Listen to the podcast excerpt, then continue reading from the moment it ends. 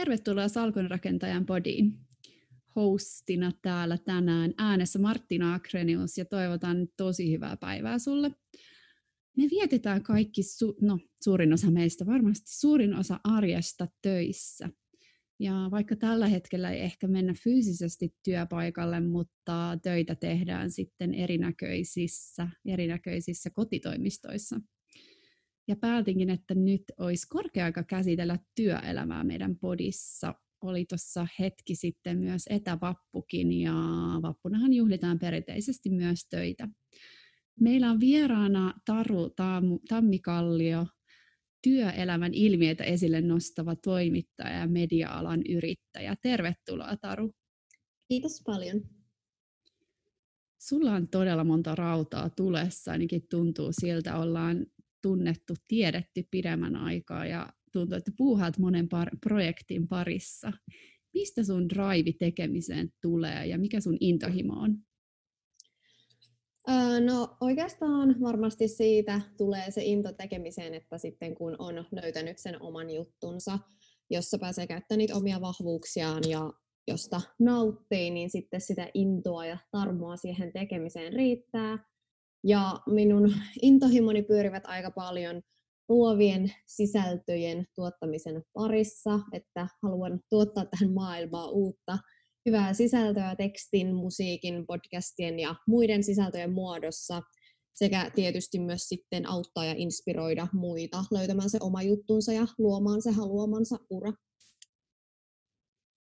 Tästä tuleekin hyvä kysymys, että teetkö tällä hetkellä, kuulostaa ainakin sieltä unelmiesi duunia? Kyllä teen, mutta on toki paljon kaikkia uusia unelmia ja tavoitteita, joita, joita kohti tässä menen, mutta kyllä teen tällä hetkellä unelmieni duunia. Tota, sä oot tehnyt podia, jossa rikotaan työelämän tabuja. Mikä sut innoitti perustaa aikanaan tämän podcastin? No oikeastaan se, että kun mä huomasin, että työelämässä on tosi paljon sellaisia aiheita, joista ei haluta tai uskalleta puhua, koska ei haluta saada semmoista hankalan tyypin leimaa otsaan tai vaikeuttaa sitä omaa tilannettaan omalla työurallaan, niin mä halusin nostaa näitä aiheita esiin, jotta niistä uskallettaisiin puhua avoimemmin, mutta koen, että tässä asiassa on vielä todella paljon työsarkaa. Ihan varmasti. Mitkä sitten, jos mietitään noita työelämän suurimpia tabuja, niin, ja minkälaisia aiheita sä käsittelit sun bodissa, niin mitkä sitten on tällaisia suurimpia tabuja?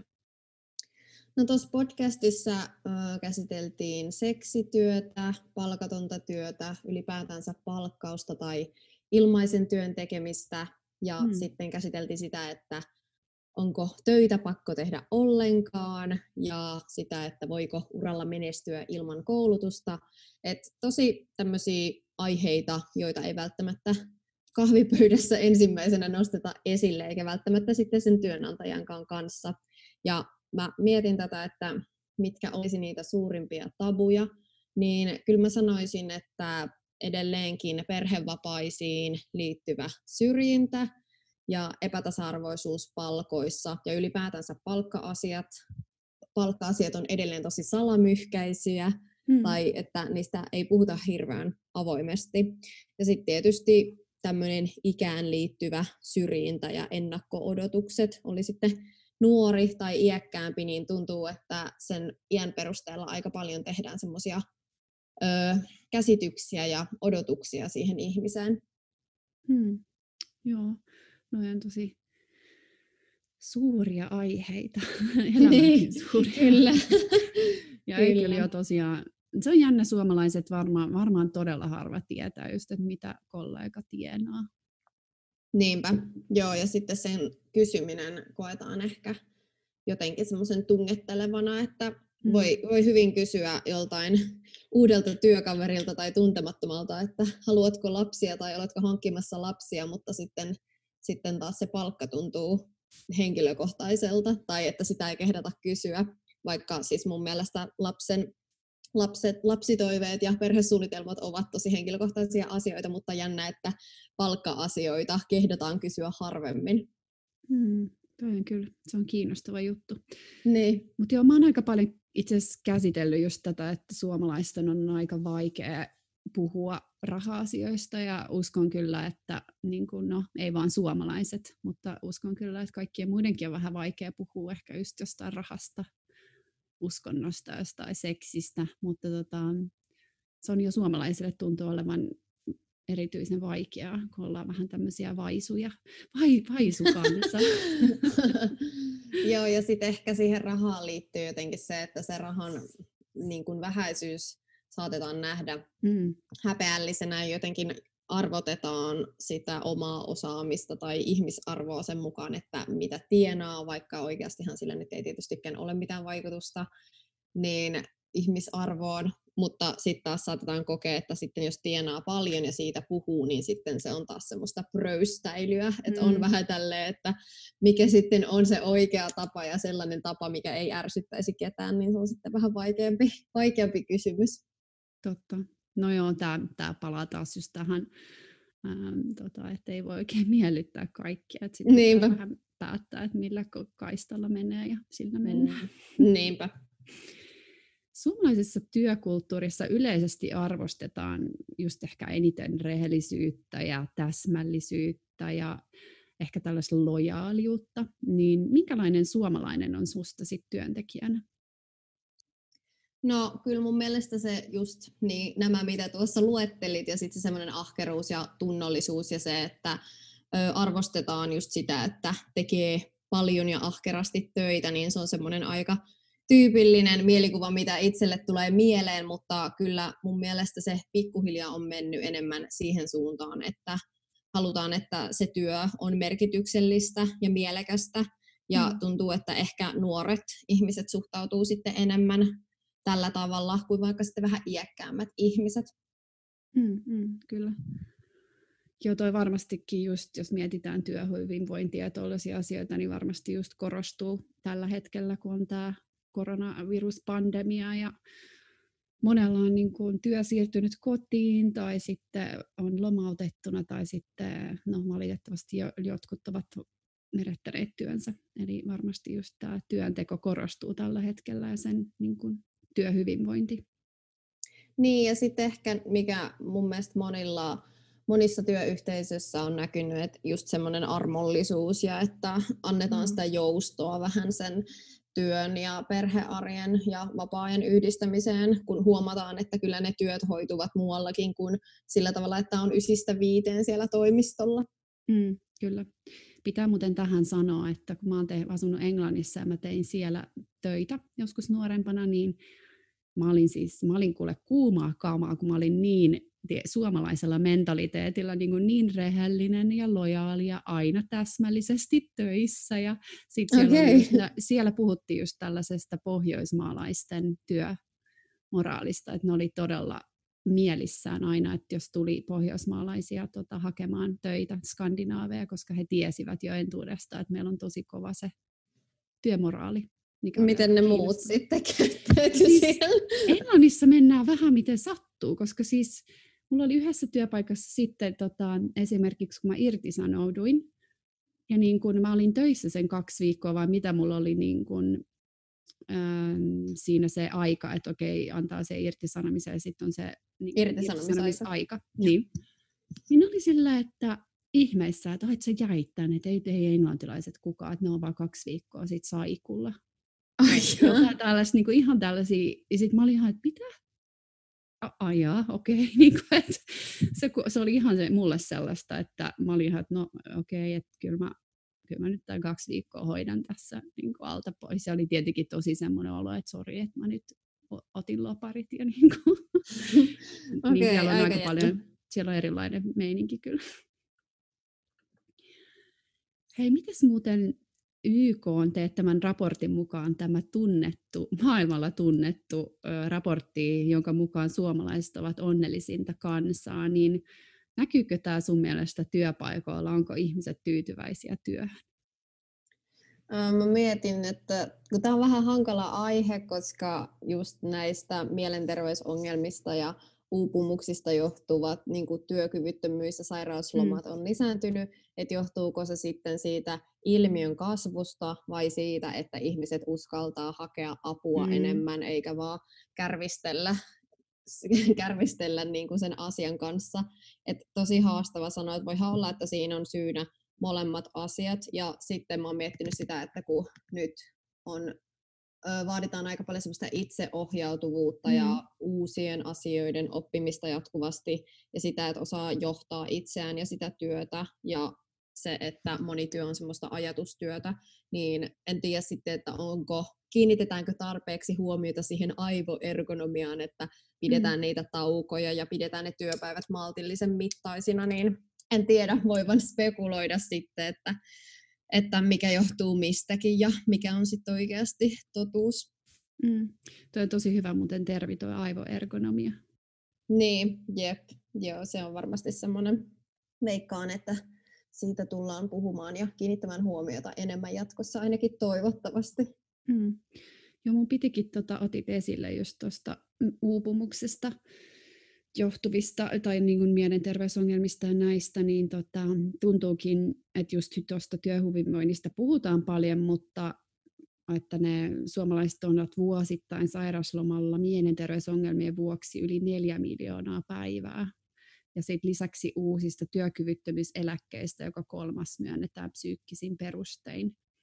Ja just mitä aikaisemmin puhuitkin tästä, niin onko se sitä, että ihmiset uskaltaa nyt enemmän niin kuin puuttua näihin asioihin, vai onko se ne saa, sitten vaan lisääntyneet? Että tota, mm.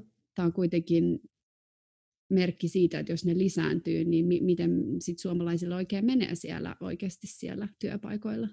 Niin, ja vaikka ne ei olisikaan lisääntynyt, että vaikka se mm. niin kun, johtuisikin siitä, että ihmiset uskaltaa hakea apua, niin onhan toi ihan hillitön määrä. Että sitten mm. tavallaan, että mikä, miten sitä voisi ehkäistä, niin se on sitten todella, todella kinkkinen kysymys, koska, koska onhan toi niin kuin selkeästi sellainen asia, mihin pitäisi puuttua, mutta mitä nyt olen tuosta lukenut, niin, niin aika moni on niin kuin ymmällään niin vähän just siitä, että mikä se niin kuin on, mikä tuota aiheuttaa, että varmaan siihen liittyy tosi monia, monia eri asioita, mutta just se, että mistä sitä vyyhtiä lähtisi sitten purkamaan fiksusti, niin se on varmasti mm. tosi haastavaa kyllä. Kyllä.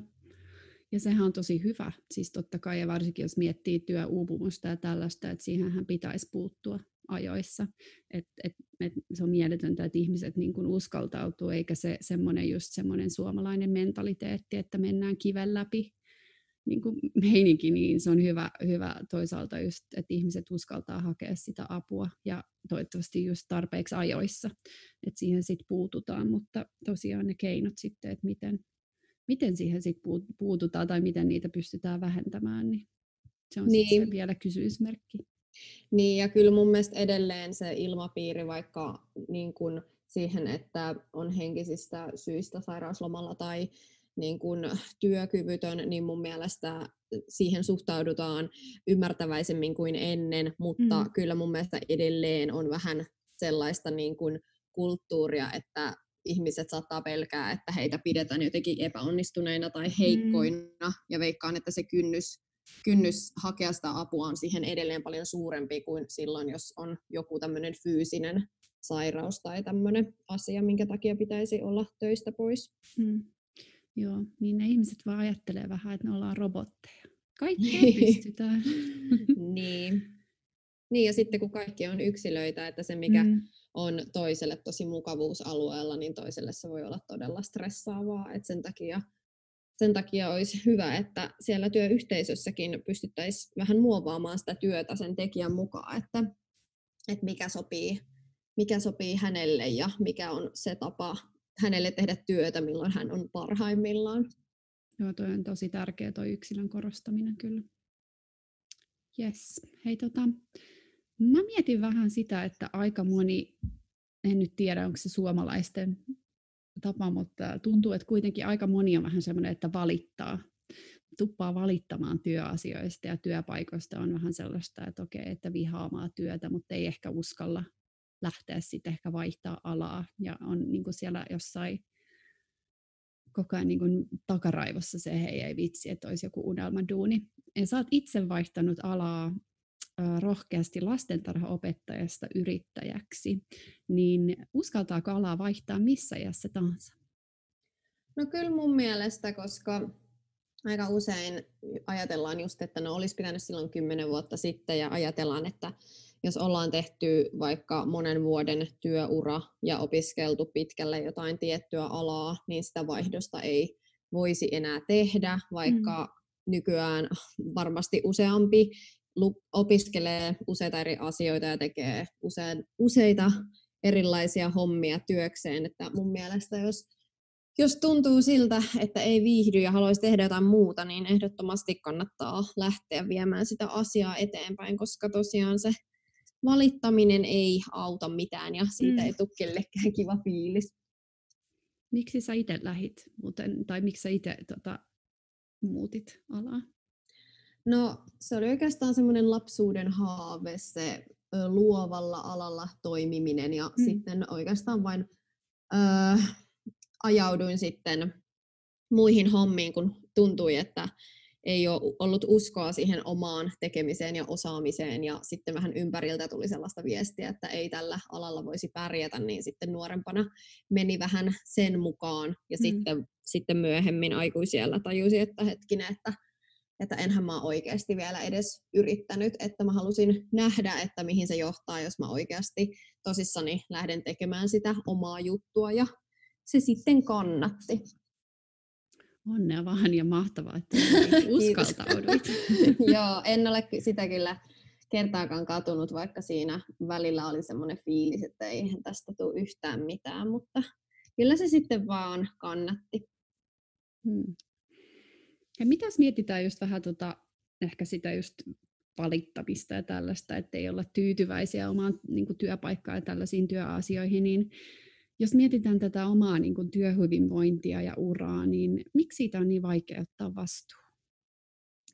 Musta tuntuu, että siinä on aika usein se, että se tuttu on turvallisempi ja helpompi mm. ratkaisu kuin se tuntematon, vaikka sä et olisi tyytyväinen siihen nykyiseen, koska siitä sä ainakin tiedät, mitä se on, ja se uusi ja tuntematon on aina pelottava asia ja riski jollakin tapaa.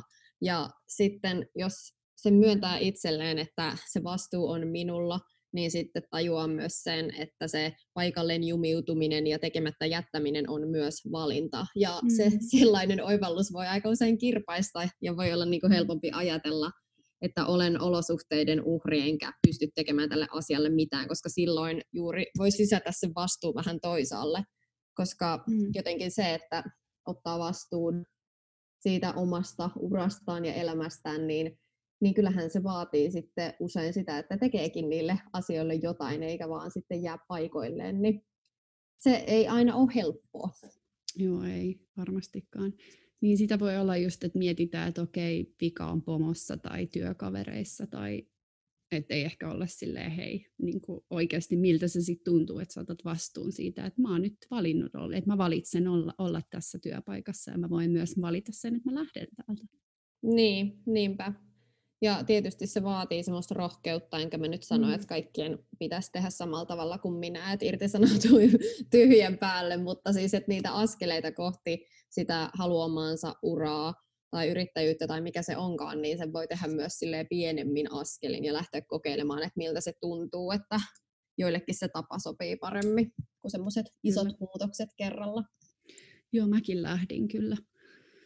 Mä olin niin kuin, tota, ihan koko päivätyössä, niin mäkin lähdin kyllä vähän jo tähän sisällöntuottohommaan vähän, tota, vähän vaan silleen repäsin ja tota, pikkuhiljaa sit vaan kasvattamaan tätä, tätä niin. uutta, uutta duunia, mutta tota, uutta, useinhan se muutos on just sitä, että menee sinne mukavuusalueen ulkopuolelle ja se on vaikeaa, mutta sitten taas sieltä löytyy niitä tosi isoja niin kuin kasvun hetkiä ja oikeasti sellaisia fiiliksiä, että nyt vaan onnistumisen tunteita. Niinpä, joo, ja sitten se ehkä mikä itsellä oli siihen vaikuttava tekijä, että uskalsi tehdä tuommoisen ison päätöksen, vaikka se tulevaisuus näytti epävarmalta, niin mm. oli se, että kun mä olin todennut, että mä oon kokeillut nyt tätä tämmöistä lainausmerkeissä ö, varmaa ja turvallista alaa ja työtä, ja mä en ollut siihen tyytyväinen, niin mä totesin, että no, että jos mä oon koko ikäni tehnyt ratkaisuja tällä mentaliteetillä, että mikä olisi turvallista ja helppoa mm. ja varmaa, niin tämä ei selkeästi ole mun juttu, että kokeillaan mm-hmm. nyt sitten jotain muuta, niin sitten tavallaan se oli aika helppo, tai ei nyt sano helppo, mutta mä tavallaan ajattelin, että no, mulla ei tässä ole hirveästi muuta vaihtoehtoa, niin mm. sitten se päätös tuli tehtyä kuitenkin. Joo. Hei, miten muuten palataan vähän tuohon just työhyvinvointiin, niin miten sitä voisi sun mielestä parantaa?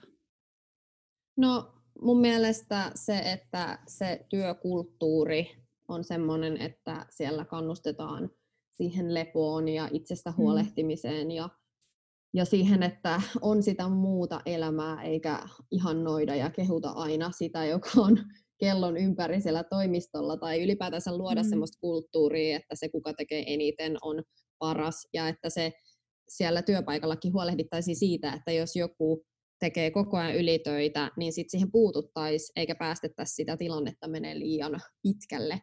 Ja mm. mun mielestä se on semmoinen sieltä niin kuin johtamisesta, läsi, lä, johtamisesta lähtien niin kuin tulee se, että se työkulttuurin pitäisi olla semmoinen, että, että se näkyy oikeasti siellä arvoissa, että mm. täällä oikeasti välitetään ihmisten hyvinvoinnista ja että se on semmoinen tärkeä asia, eikä vaan semmoinen, mitä puhutaan PowerPointeissa, mutta sitten se ei oikeasti näy missään. Ja sitten mun mielestä se, että että ennaltaehkäistäisiin ja uskallettaisiin just puhua niistä mieltä haittaavista ja sitä hyvinvointia uhkaavista asioista sille ajoissa ja just, että ei päästettäisi niitä tilanteita liian pitkälle. Ja sitten tietysti puhuttiin tästä aivoergonomiasta, mm. niin just se, että, että saisi pitää niitä taukoja ja saisi tehdä vähän lyhyempää työpäivää, koska mä en, mä en näe, että se on niin kuin ajattelutyössä järkevää, että sä oot sen kahdeksan tuntia, vaikka sun aivot on niinku ihan jumissa, jos susta tuntuu, että sä kuuden tunnin jälkeen oot saanut jo niinku hyvin hommia aikaa, mm. niin mieluummin, että sä käyttäisit sen sit niinku palautumiseen, vaikka itses kehittämiseen, kuin se, että sun on pakko istua se ja väki, väkipakolla mm. yrittää keksiä jotain kehittävää, vaikka sä tiedät, että ei niinku enää vaan lähde. Että vähän mm. niinku annettaisiin semmoista niinku joustoa siihen, että miten tekee sen työnsä ja missä ajassa ja näin. Niin, omalla tavalla ehkä nyt miettii tätä, jos moni on etätöissä, niin on saanut lahjankin omalla tavalla nyt sillä, että pystyy vähän tehdä joustavammin. Niinpä. Vaikka toki ei nyt tilanne ole muuten mitenkään niin kuin lahja, ei niin. sitä sano, mutta tota, joo, Hyvi, hyviä pointteja.